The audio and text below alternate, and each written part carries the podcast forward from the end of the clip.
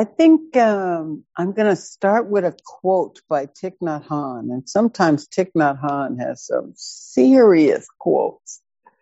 This is one of those serious quotes. He says, "Your peace is more important than driving yourself crazy trying to understand why something happened the way it did.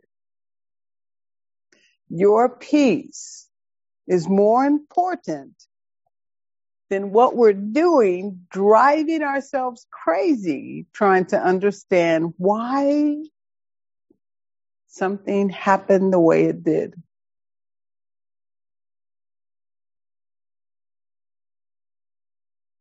But what he's saying is, what we do is drive ourselves crazy trying to figure out why something happened, not focusing on our peace.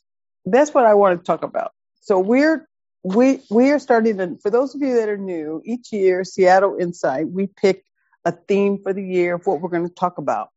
And this year we are talking about uh, what you could consider the threes, is what Tim and I called it. In Buddhism, in this practice, Dhamma, there's a lot of lists, and the list we picked were the list of threes. And there's lots of threes, but we only picked four of them. And so each quarter, we're going to go through a set of threes, and we are going through what are called the three refuges. Buddha, Dhamma, and Sangha. And so last last time we were together a couple weeks ago, we were talking about um, taking refuge in general. We we always take refuge in something, but rarely do we take refuge in the Buddha, Dhamma, Sangha. And so we were looking at these refuges that we, uh, these things that we take refuge in, meaning that what we do when we get stressed out, this kind of searching around, trying to find out why something happened rather than our peace. And then the peace would be where the Buddha Dhamma Sangha lies. And in the running around trying to figure out why this happened, driving ourselves crazy are the superficial refuges that we take all the time. So last last time we were together, we were kind of talking about why is that and how is it that that comes into being. And I used the Buddha's life uh, as a as a way to begin to see how natural this is. Meaning that the Buddha said he lived a very refined life, very refined, lots of enjoyment, ease, and protection.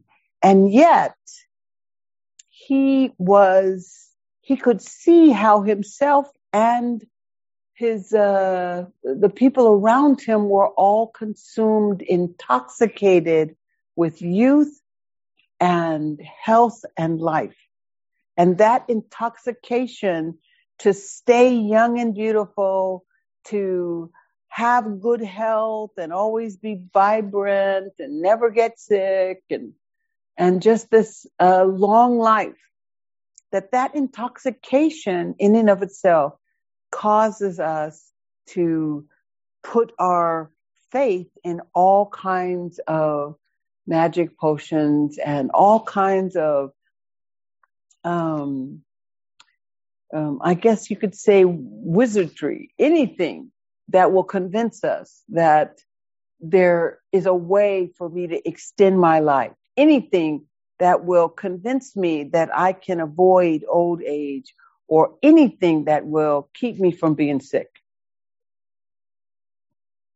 That kind of intoxication creates, I mean, this is where most of our refuges come from. That's what we run to straight away when we get stressed out.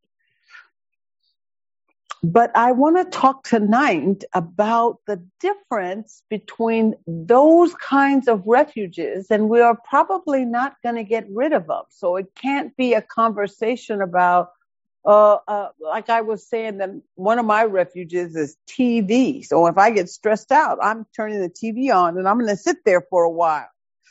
or, or if I really like the show, you can actually say something to me and I won't even hear you because I am too into that TV show. So there's a way in which these refuges, we are not going to necessarily get rid of them. We, there's not even a need to get rid of them. But taking refuge in something that has limitations in order to find peace, therein lies our problem. There is a way that we can find peace and still keep these random refuges that we uh, that are much more insignificant and and uh, unreliable. But I want to talk about why taking refuge in the Buddha Dhamma Sangha is a completely different type of refuge and why it is um, why it's so beneficial. So you can see the limitations with the other one. So I'm not going to read. Last week I read three suttas. That's pretty much what we talked about last week was um, uh, how we get trapped. But I read three suttas because they all have different. Um, they have different uh, translations. It's one of the few suttas that has you can just get readily three different translations. And I'm going to read the second part of it. I'm just going to read one of them and read the second part of it. So you can begin to see what it is that I want to point to of what the Buddha Dhamma Sangha does. So, um, this is what the Buddha said about his world, if you remember. He said, fear is born from arming oneself. Just see how many people fight. I'll tell you about dreadful fear that caused me to shake all over. This is the Buddha talking about his world. He's shaking all over. He's scared. I mean, he's scared, I'm just saying, gotta check that for a moment. So fear is born from arming oneself. Just see how many people fight, and I'll tell you about the dreadful fear that caused me to shake all over seeing creatures flopping around like fish in water, too shallow, so hostile to one another. Seeing this, I became afraid. This world completely lacks essence. It trembles in all directions. I longed to find a place. Uh, I longed to find myself a place unscathed, but I could not see it. Seeing people locked in conflict, I became completely distraught. Does that not sound like our own world? Does that not sound like that? I mean, sometimes I really think we act as if the Buddha's world was so much better than ours, that somehow our world right now is so bad and no other world was this bad. I think it's pretty much been bad ever since we got on the planet. I don't think it's somehow worse now than it was before. I think we've been busting up each other's heads, killing each other, causing all kinds of mayhem and destruction for as long as we've been around. I think it's part of the human condition. So even the Buddha's pointing to how much people in his world fought with each other, argued, complained, pushed with greed and hatred for the limited resources that were around trying to get their own. And he even tried to find, carve out some little spot for him. Just, can I just have my own little spot here? I'm not going to bother anybody else. And he couldn't even find that. And there was no foundational kind of uh, place for him. And even in Buddha's time, it's not like there were not great sages all over the place. There was not like there wasn't great uh, spiritual wisdom that was all over the place. That is the nature of the world he lived in also. All these people that were uh, on spiritual quest and trying to find enlightenment and liberation, transcendent from all the difficulty. But still, the world itself was locked in conflict.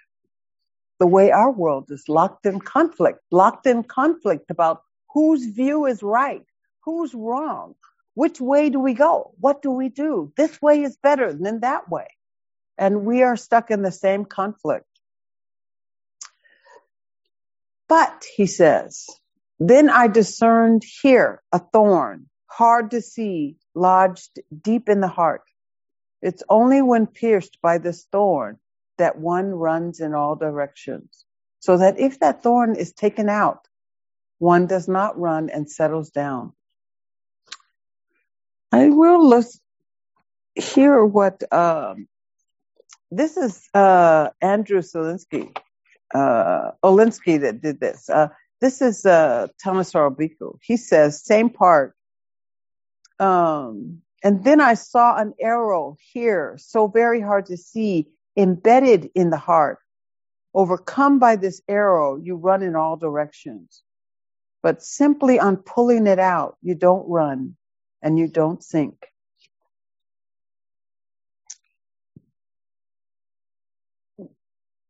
The reason why I think the Buddha Dhamma Sangha, that's what I'm going to talk about tonight, is so important, is so much more, um, why we need to put, take some refuge in this. Um, is because it, to begin with, if you begin to recognize that our world is as volatile as Buddha's world, then you are going to have to stop looking for some kind of peace or uh, ease out there. Some some kind of fixing it out can't come from out there because out there is too volatile it's too conflictive. We don't, we won't know exactly what is the right way. It depends on, I mean, this is probably the worst time in the world because I hate to say it, but it depends on who you listen to for your news to decide how you believe. We are so, we have so much information that we have access to but everyone in this room probably listens to a different news source. We probably have some, you know, like in a Venn diagram, we have some overlap. But then you go off over here and I go off over there. And then that's what we're believing is true. And everybody thinks their sources are telling them the truth. Everyone thinks um, what they're hearing is true, what they're learning is true. I remember one time seeing this report. I think it was like a 60 minute report. I don't know if you guys remember the Power Rangers. If you didn't have kids, you may not really have. It was one of the stupidest shows I've ever seen. But, you know, kids, I don't know why. They loved it. They loved it. And it was people dressed up like these, you know, like uh, superheroes, but not with the big muscles and all that, just different colored clothes. And they would do these karate chops that were like fake. I mean, it was, it's unbelievable. But kids loved this show. And so there just became this huge ruckus about how terrible the show was because kids would be the Power Rangers as soon as they would go out for recess. And so the the the the news people wanted to question whether or not this was a good show or a bad show.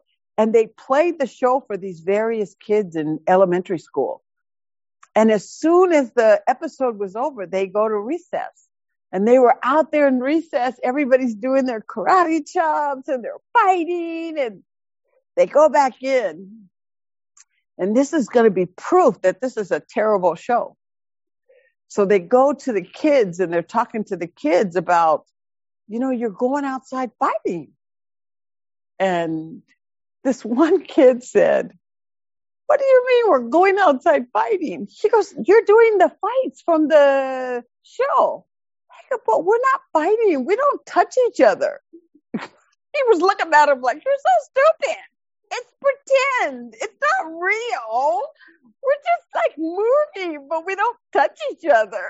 You know, he said, but I mean, you look at the show and then you go outside and do it. So he looks at this man almost like to pat him on the head and say, you should think of it as we are practicing.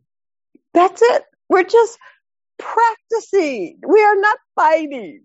So the, the, the news tried in all these different ways to talk to these kids about you're you're you you're copying this Power Rangers and all the kids said the same thing. This is not real. Like they were helping these adults understand this is not real. This is imagination. It was unbelievable. And in some respects, we have to almost convince ourselves or teach ourselves it's not real everything that we see on the news, everything we read. It's not real in this way. And beginning to see what is reality is a very, very difficult thing. It is very, very difficult. It is the thorn that's inside, it's embedded in our hearts. This thorn you could think of is like a, a nail that keeps us from knowing the truth. It's like a covering of delusion. And so what we have to do is pull out this thorn that's lodged in our hearts and begin to see the truth of what's going on. This is not easy to do. When the Buddha, when he uh, got uh, uh, awakened, he um, he took a moment to kind of bask in his awakenedness, whatever that feels like or whatever that's like. And then at some point he decided he was going to go find his friends because when the Buddha, before his awakening, um, he was dying basically doing a ascetic practice and he was dying. It wasn't working. And then he had a moment of peace, tranquility and stillness. And he wanted to investigate that stillness, that tranquility. Like, what is that? How come that's here? And um, he had to eat in order to get his strength back. And of course, the five other practitioners that were practicing together with him, they were like a little uh, sangha. They got so mad at the Buddha for eating that they left him. Like he couldn't cut it, so they all left. And when the Buddha got awakened, he decided I'm going to go tell my friends about this. And his first sermon, they say, he walked some 200 miles until he found them just to tell them about what he had uncovered and what he had learned. And when they first heard him, they didn't believe a word he was saying. They were like, yeah, okay, whatever. And he had to keep telling them, have I ever led you astray? Listen to me what I'm saying. They even recognized that he looked different and he sounded different. But they wouldn't get past their thought that he had punked out because he went and took something to eat. Couldn't possibly, it couldn't have possibly worked for him. He didn't do it the right way. And he had to several times get them to understand what he was trying to tell them. basically what he was trying to tell them was the three characteristics, which we're going to talk about, I think it's next quarter, and the four noble truths. So basically what he was trying to say is that there is a natural phenomena that's happening in the world that we cannot prevent. We cannot stop it. We cannot change it. We cannot, we do not have any power to prevent its inevitability. And that all of our pain is not coming from that inevitability. It's coming from our foolish thinking that we can somehow prevent it, that we can somehow or another interrupt that flow, that we can create a world where we won't be stressed out. And he realized that that is not possible and that true peace came when you pulled out this thorn of resistance to reality, when you pulled it out and you stopped resisting what is as it is. This is what I think Thich Nhat Hanh is pointing to. That if we begin to take our peace, begin to see that the peace is more important than trying to figure out why this thing has happened to me, then we could completely upend our lives and change the way our lives progressed. So this is what I want to point to. I think the Buddha Dhamma Sangha, this, uh, this, that what's called the triple jewel, the three refuges, this is the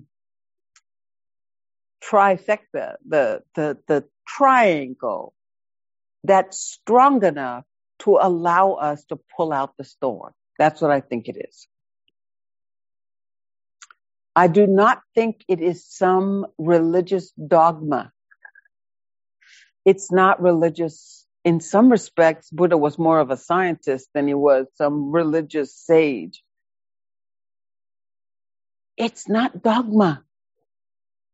It is, I hope, by the end of this talk, you can see that it is necessary, not dogma, but that it is necessary that we figure out how to pull out this thorn. So first the Buddha. You could think of it as the Buddha as a person, regular guy, just like you and me trying to figure something out. He did have one thing that I don't have, or many of us don't have. He had a non-stoppable, unshakable intention to awaken. He, it was unshakable, his desire to understand what the hell was going on with all this suffering in this human birth. It was unshakable. When he left home, he went to teachers that were, you know, great teachers and they taught him all kinds of deep samadhi states.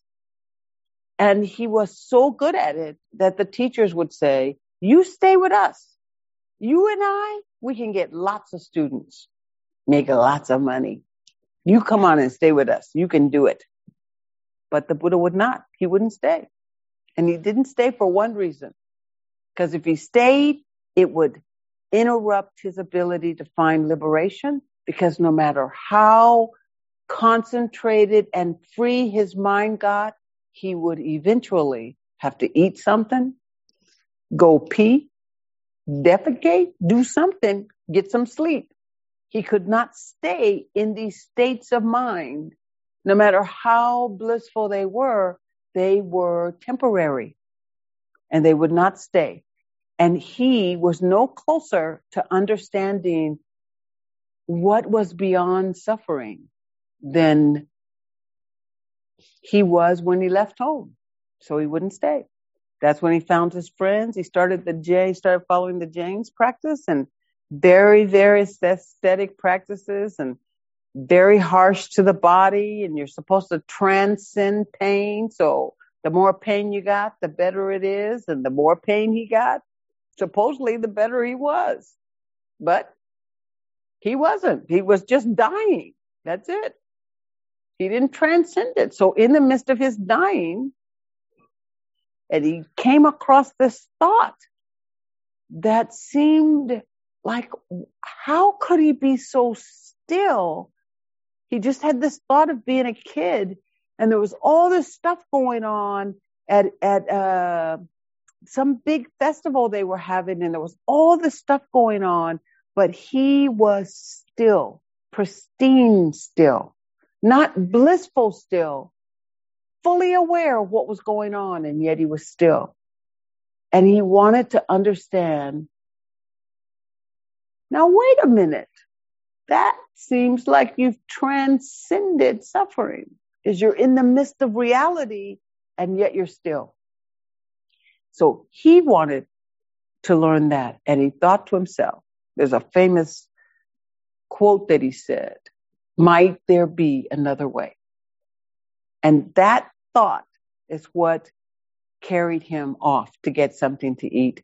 And he ate and kind of left. His friends all left him. And now he's on his own, trying to practice something he doesn't even know. Now that's a little bit outside of what I would consider just like me.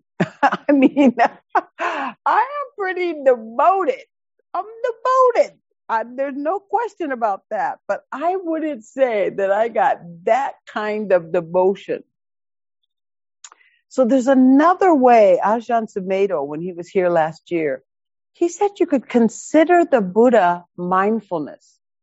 And I did a lot of looking into that, what that could mean. And I really believe that that is a better way to think of Buddha as mindfulness. So when you're practicing mindfulness, you're like bringing the Buddha within us. It's like connecting to the Buddha within. Because what Buddha saw was this capacity of the mind to be mindful, meaning the capacity of the mind to pay attention to something, anything that we could aim our attention at something and sustain it there. That's it.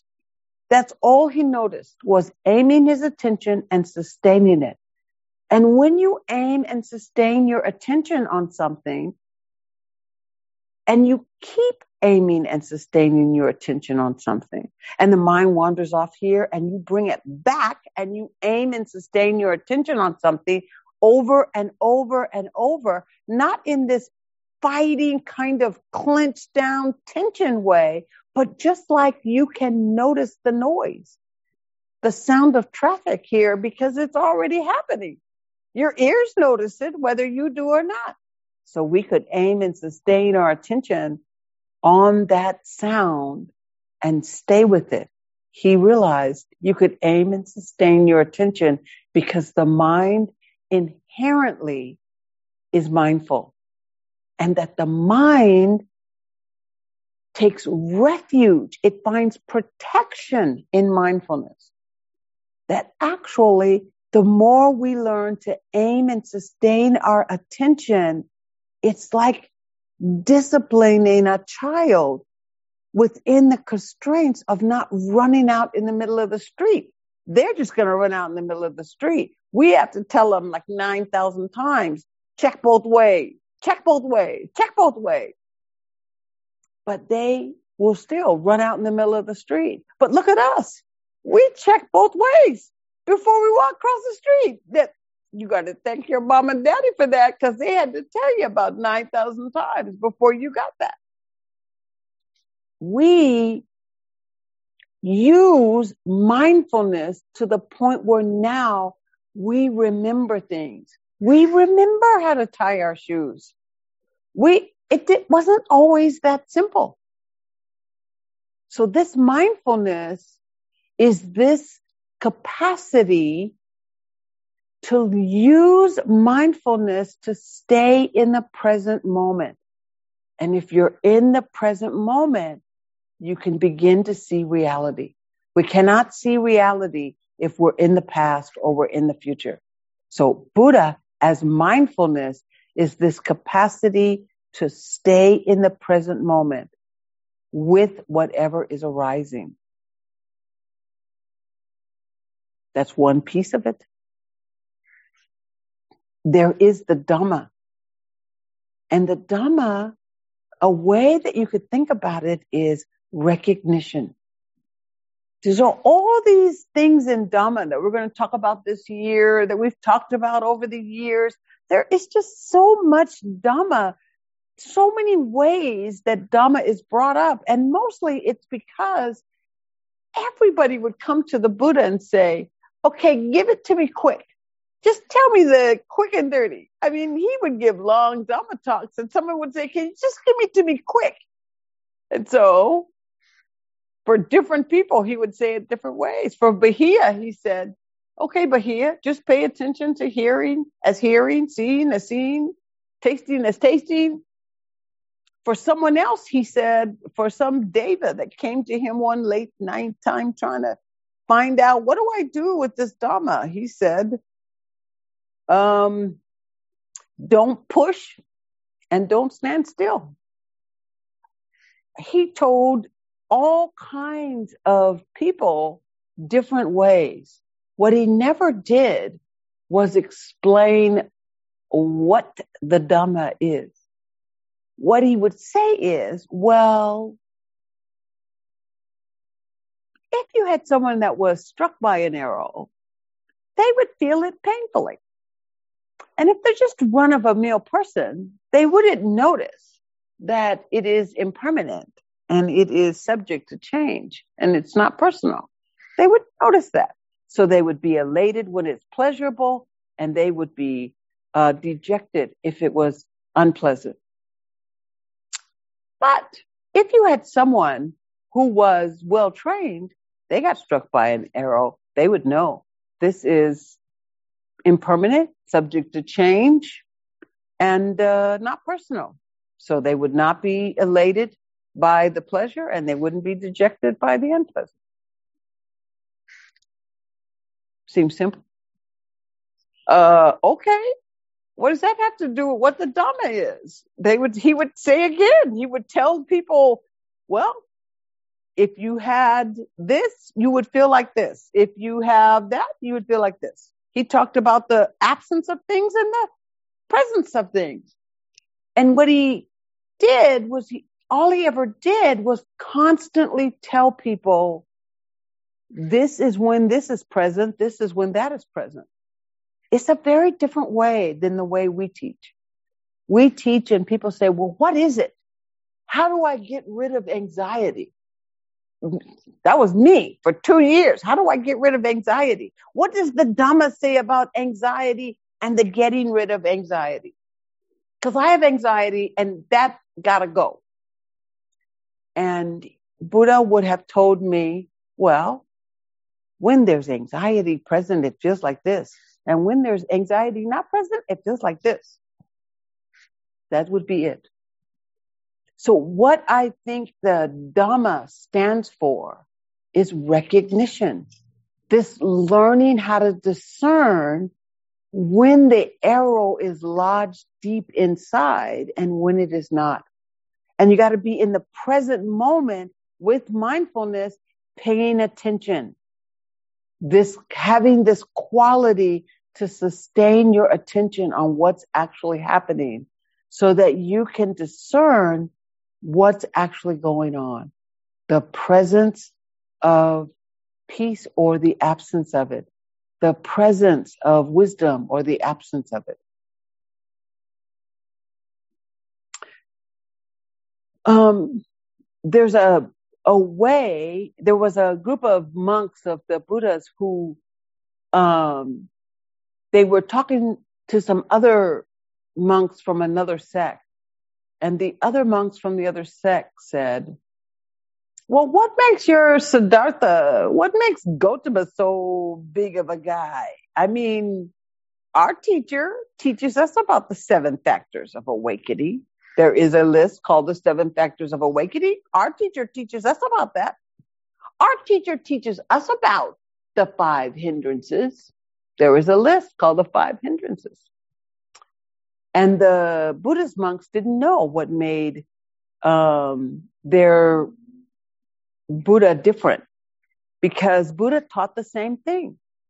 And so they didn't really say anything. They were like, oh, well, your teacher must be great too, kind of like get out of the way. And then they went to the Buddha and asked him, what does make you so great? Because the Buddha's monks were considered the happy ones. No matter what happened in their life, they were happy. There was a way in which they carried themselves. His nuns, his monks, they were happy. And everyone wanted to know how come they were so happy? How come they were like that? And the Buddha said, I don't teach you seven factors of awakening. I don't teach you stuff. I don't teach you information. I teach discernment. I teach the application. So the understanding of how to balance the seven factors of awakening, how to recognize the presence of the hindrances, or when they're not present. All these different lists that we have, the knowing of how these lists can help bring about peace in our lives. So this is what I think you could think of as the Dhamma, Buddha as mindfulness itself. Dhamma as this recognition, this capacity to discern that there is in fact a thorn in my heart, that it may be hard to see embedded there, but you can recognize that thorn in any given moment and pull it out. And then lastly, there is the Sangha. And I think of Sangha more like metta, more like love. I remember um, I did a talk one time on uh, Sangha when we were all going to leave. We were moving from, um, Rodney was retiring and, um, that's what it was. We weren't moving. Rodney was retiring and we were going to be basically on our own. Tim and I, like, uh, we figured everybody might jump ship as soon as Rodney was gone and we wouldn't have a Sangha anymore. So I started asking all these teachers, what is Sangha? I don't want to just talk about it like a community of believers. That's, that's, I mean, you could say that, but then you could say that about anything. But the Buddha said that the Sangha was the whole of the practice. And it's not just a part of the practice. It is the practice. It is necessary for there to be Sangha and trying to understand what that is. So what I think Sangha is, one of the teachers said that Sangha is the Dharma wrapped in love, wrapped in um, uh, kindness, friendliness, care for one another. So this is what I think Sangha is. It is this softening quality of kindness that holds everything, holds the whole practice. So you could think of it as a container like this bell holds, it holds things. So when we're together like this, we hold each other through it. You could think of it as binding like glue. So when we're together, we kind of hold each other together because we're glued, we're intertwined with each other to support each other. There's a recognition that we are all sharing in the same difficulties and we're all moving towards the same understanding. Not so much an understanding of the right way to think or be, but the understanding of seeing a thorn that's lodged deep in our hearts and taking it out. And there's a degree of difficulty in doing that that we all have to sort of um, bind together with each other so we can trust that we can do it. Or you could think of it as a, a brace, like we support each other. If we got to take out this thorn that's difficult to do, and some of us have some difficult energies around. When I had all my anxiety, I used to have to show up at Sims regularly because I was not sitting at home. It was just too much panic attack. And I'd have to come to Sims and brace up against all the other people in the room to trust that I wasn't going to have a heart attack. And if I did, somebody can call the aid car because I, I thought I was going to really have a heart attack. But I had to use the Sangha to brace up against it in order for me to trust that I could stay and be still with this anxiety or what I called anxiety.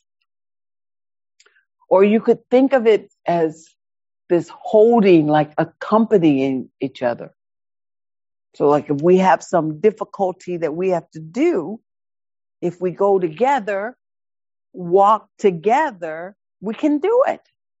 But if I got to walk by myself, I'm going to probably be scared most of the way. And I may or may not actually stay with it. But when we, if I went with my friends, yeah, I got all kinds of, all kinds of courage. And so it's like this African proverb. If you want to go fast, go alone. If you want to go far, go with another. And that's sort of what we're doing. We're kind of all accompanying each other on a path that we're going together, but everybody's on their own path at the same time. So if you take this quality of mindfulness, this ability that we naturally have to aim our attention at something and sustain it as Buddha, that we gradually begin to learn how to aim and sustain our attention in the present moment cultivate this recognition, this discernment of the thorn that's embedded in our hearts and this uh, capacity to take it out. Recognizing that that is very, very difficult, that we are together encouraging each other to be able to do that.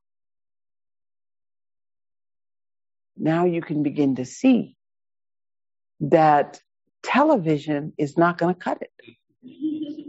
I know. I am disappointed too. it's it alcohol, drugs, food, it's not going to cut it. Because all of that stuff is built around somehow extending my life, keeping me young, and keeping my health good.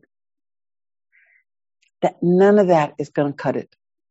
The only thing that we can really do is use this practice to steady ourselves and start paying attention to within.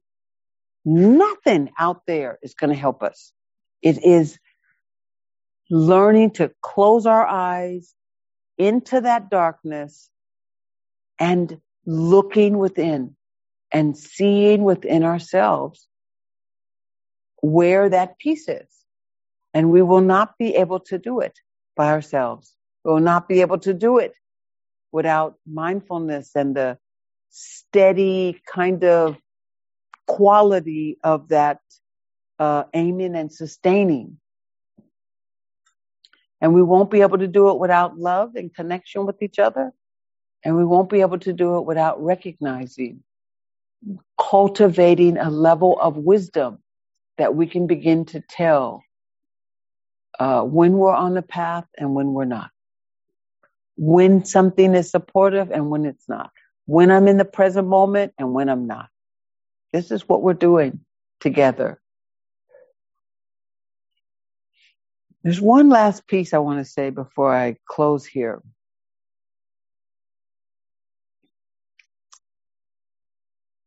triangles are one of the biggest, most strongest thing, uh, physical in physics, the strongest uh, connecting thing that we have in our physical world. So when it's, I think it's because when you have a triangle, if you push on one side, the other two sides adjust in order to keep it as a triangle. You can push and push and push on one side, but it just keeps adjusting, keeps adjusting. so when you take something like mindfulness, this recognition and discernment, this this uh, right effort to unlodge this thorn out of the heart, and you wrap it in this kindness and care, it is powerful. That is how I do not. I never had a heart attack. I'm past all my anxiety. I have way less care about whether or not I have any hindrances. I can fall asleep, pretty much fall asleep on a, a meditation bench and won't feel one bit of shame. I do not have that sense of, oh, I shouldn't fall asleep or I shouldn't be restless or I shouldn't have aversion. I don't have all that. I just know if I notice that falling asleep or I notice that restlessness or that aversion or desire or doubt, any of it, I know it's coming from me inside. And I have the power or the capacity to steady myself until I come to understand how to take the thorn out. I don't look outside for someone else to fix it for me. I have learned how and stayed with this practice long enough. I've been in Sims for 20 years. There's been, I, we done been through hell and back. And so there's enough of a capacity for me to be able to deal with very difficult things. That, that is what refuge is. That capacity to help you stay with a difficulty all the way through. And most of our superficial refuges, they help us in a pinch when we're stressed out, but they will not help us stay with that difficulty. They will help us get out of it, but that difficulty, it's coming right back. So I'm going to leave you with a poem here from um, William Stafford's one of my favorite poems called The Way It Is. He says, There's a thread you follow. It goes among things that change. There's a thread you follow. It goes among things that change, but it doesn't change. People wonder about what you're pursuing. You have to explain about the thread.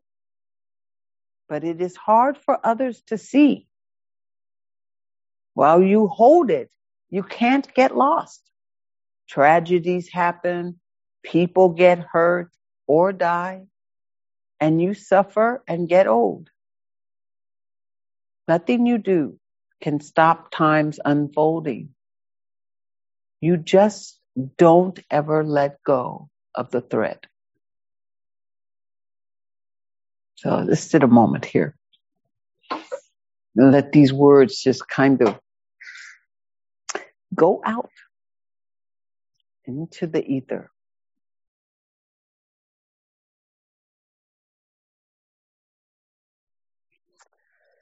All right. Thank you so much. Kind attention. We'll see if anybody has any comments or questions or anything about what we talked about.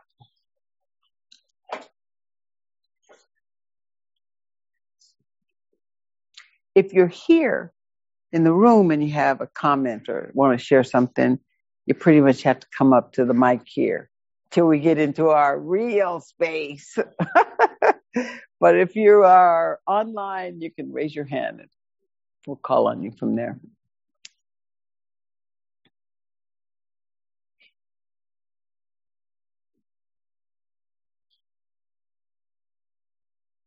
All right, come on. No worry. Take your time. Everybody's happy that it's not them having to get up, so. I'm not sure how this thing works. You just hold it. They can hear it online. We can hear you, but online it can't.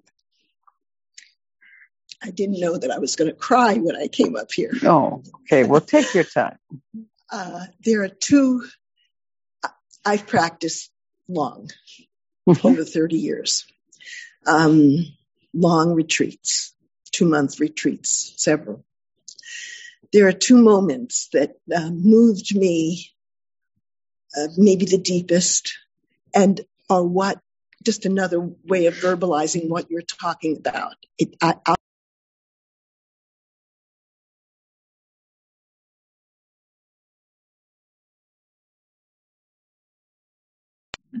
Sorry, you guys. I'm trying to figure that out. Go ahead. For me, the the um, there was a moment of full realization of sangha as all those who have ever practiced, mm-hmm. all those that surround me, not just here. We couldn't be here. Our teachers couldn't be here. Not just if there were no Buddha, but if there were no people who practiced and practiced and practiced, the Sangha that goes all the way back in time, 2,600 years of people, brought it to me. Me too. And the humble feeling in me about that is, is, is for me the definition of Sangha. I know.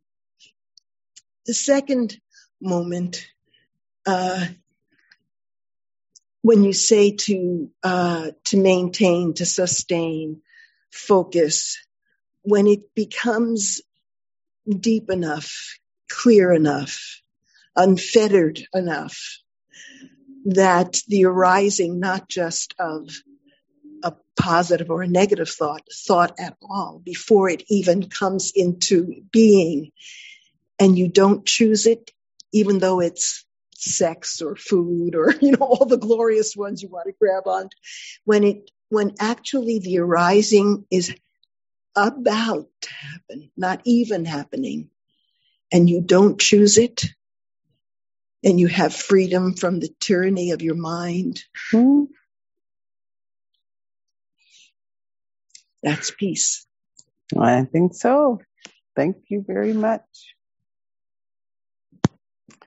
I hear you on that uh, connection with Sangha. I have often thought, you know, I grew up in High Point in the projects right over here in West Seattle. And sometimes I'm like, how in God's name did somebody from High Point in the projects all the way, Buddha from way over in Nepal and India, all the way over here. And uh, I am forever grateful. So I know what you mean. Yeah. So it's uh, very, very grateful for all those that held on to this practice for years. Mm-hmm.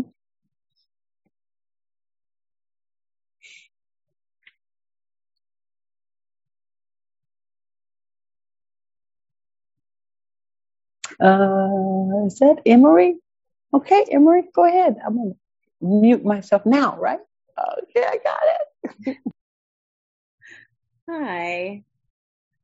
Um, I was really taken with just a, a piece of your talk toward the beginning when you were talking about how when Buddha, what, what Buddha really, one of the things that he really realized when he became enlightened is that all of this natural phenomena is just occurring. you know, things arise and they pass away and they arise and they pass away just endlessly and how it's just the nature of things and it's completely out of our control and there's nothing to do about it. And I was just, I hadn't, I hadn't really heard it described in the way that you described it before. And it just struck me how against so much of our training and our upbringing that way of seeing life and reality is and how we're always uh, you know programmed to like fix things and change things and improve upon things and make things better and find a better way and like there's always something wrong or there's always something that can be changed. Um, so yeah, I just, I'm wondering if you want to talk more about that because I just, I feel like I can kind of grasp it, but it's so different from everything I've been taught and everything I've always done that it feels really foreign. And then the other thing is if if it is in your power to relieve suffering, shouldn't you do that? shouldn't you take those little steps, big steps, what have you, when you see suffering to, or when suffering arises in yourself or in others to do what you can?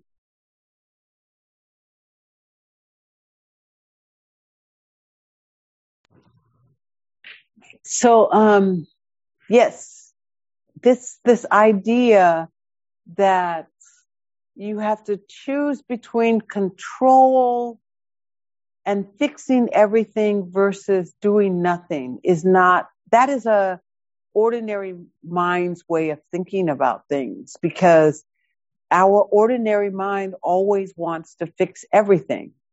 It always wants to tweak. I like what the Tibetans say. They say it is this urge to correct. That's what it is. It's this constant urge to correct everything. And I'm a Virgo, so I always have the urge to correct everything. but there is a different way of being that way, the way that the Buddha is pointing to is, and probably the best example I can give to help see this more clearly is the book Braiding Sweetgrass. I can't read that book because it's too flowery. But if you listen to it on Audible, oh my God, it is the best book ever. And the reason why it's so good is because I can't remember the author's name, but it's an indigenous woman who's describing indigenous ways of being with life on all these different levels. But the difficulty we have in this Western way of thinking is this Western way of thinking is clunky. It's like this is a tree and this tree I need it for building a house. So we got to cut the tree down and I got to build a house. It's like, oh, and that worked. So now let's cut down all these trees and build a whole bunch of houses. And it just gets massive the way we control everything. Everything. I mean, we don't realize how little we ever have to do with the elements. It's cold outside. And I didn't want to leave my house to go outside and get in my car and come here because it's toasty in my house. but in this book, what this woman describes is not a choice between whether you cut a tree down or not, but it has to do with a respectability that you learn to live with the flow of trees. So you have a degree of respect for the tree and the tree's life along with a degree of respect for the need for a shelter. Do you see what I'm, what is, this is the way I think the Buddha would be pointing to also. It's not, do you control something? Is that what you do? As much as it is, are you living in harmony with the truth of what's happening in reality? So, how many times do we end up being more pained and suffering because we're sick than just taking care of the body that got sick? We spend a gob of time either avoiding getting sick and stressing ourselves out about it. I think I told everyone last week that my hairdresser stopped doing hair because she was so mad that she got colon cancer and she's vegan. And her thinking is, I cannot get any kind of cancer because I'm vegan. And I'm thinking, uh, I just didn't think cancer came from that. but who knew? So my point is, is that we have this way of living thinking that the things we do and we do it religiously and we set it in stone against whatever's happening in reality because we think this is going to be the thing that I should do. So what I think Buddha was pointing to is when you begin to realize you don't have any control over all of this. Now, how can I move in harmony and in balance with the flow of life the way it is? And if you stumble upon some suffering and there's something you can do, of course you're going to do whatever you can to relieve and alleviate, that suffering. It's the nature of compassion. And if you hold the whole world in kindness, there's a way that we could all begin to move together and support each other. I don't believe so much in the, uh, I, it's probably going to be hard for some of you to take, but I don't believe in some world where we're going to end all hunger and racism and everything's going to be a-okay. I just don't believe it. I mean, we've been around for a long, long time as people and we ain't figured it out yet. And I don't think we're the first generation to come up with wisdom on how to end racism. I think as long as we have different cultures and different races, we're going to have a lot of discrimination and racism. That quality of trying to end that out there is not so much what I follow. I'm trying to take the thorn out of my heart and I'm trying to help everybody around me. Let's just all take these thorns out. I don't know what's going to happen. I mean, uh, Thich Nhat Hanh said the next Buddha will be a Sangha. To think about it, Buddha found a way to liberation and then he shared it with everyone. What would it mean if like Seattle Insight, if we all kind of like found a way to liberation and then we shared it with everybody? I don't know what that would look like. I have no idea but I, I, I'm not trying to be out there changing everything. I am definitely going to support and help anybody that comes in my view that's suffering. I would never not do that. But I do that in harmony and in relationship with trying to take the thorn out of my own heart. You see? So we're we are all trying to take these thorns out of our heart, which means that we got to start noticing our own greed and hatred and our own deluded way of moving through the world. All the harm we cause trying to not, um, trying to get our way and be nice about it, but still getting my way. That's what we're trying to see that we're doing. And if we see that and we start taking the thorn out, the world I live in is vastly different than the world I grew up in. It's not that it's not violent, but I have access to a degree of peace and stability that I can actually be with the difficulty without being completely dismantled and collapsing like I did for many years. You see what I'm saying? So that's what I think we are learning how to do is not to just ignore everything and it's not to control everything. It's learning to see the life of the moment and move in harmony with it. Excuse me, move in harmony with it. Great. Yeah. Thank you. Yeah. Welcome. That word harmony seems to capture a lot of it. Mm-hmm. Um, and also, I think that willingness to, it's like you're taking the heart, or you're taking the thorn out of your heart, but you're also kind of leaving it in there. Uh, you know, you're, you're, you're letting the pain maybe remain mm-hmm.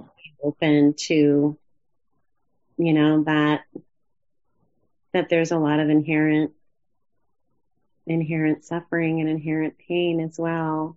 And that arises and that's sometimes yeah. not fixable or controllable, but that there's almost like this, yeah, joyfulness in just being with with what is there. So, yep, I I think the Buddha created a society between his monastics and the communities he was with, where there was reciprocity on both sides. Mm. So if we move through the world with this understanding that whatever is given to me, I'm giving it back. So there's always this give and take and this give and take that goes in reciprocity that reciprocity. You don't take anything, or as um, Thich Nhat Hanh would have said, that you don't, that you move through the world such that you don't leave a trail. You know how when you go camping or you go backpacking and you, you know, whatever you bring in, you take out, you leave no trace. And so there's a way in which we can move through the world where we are actually in relationship with the world, in relationship, and we're not just taking, taking, taking, ignoring, ignoring, ignoring. We're in reality with all of it. And we are receiving and giving at the same time. All right. That's great. You're welcome. Well, we probably should stop unless there's a hand. No? We're good? Okay.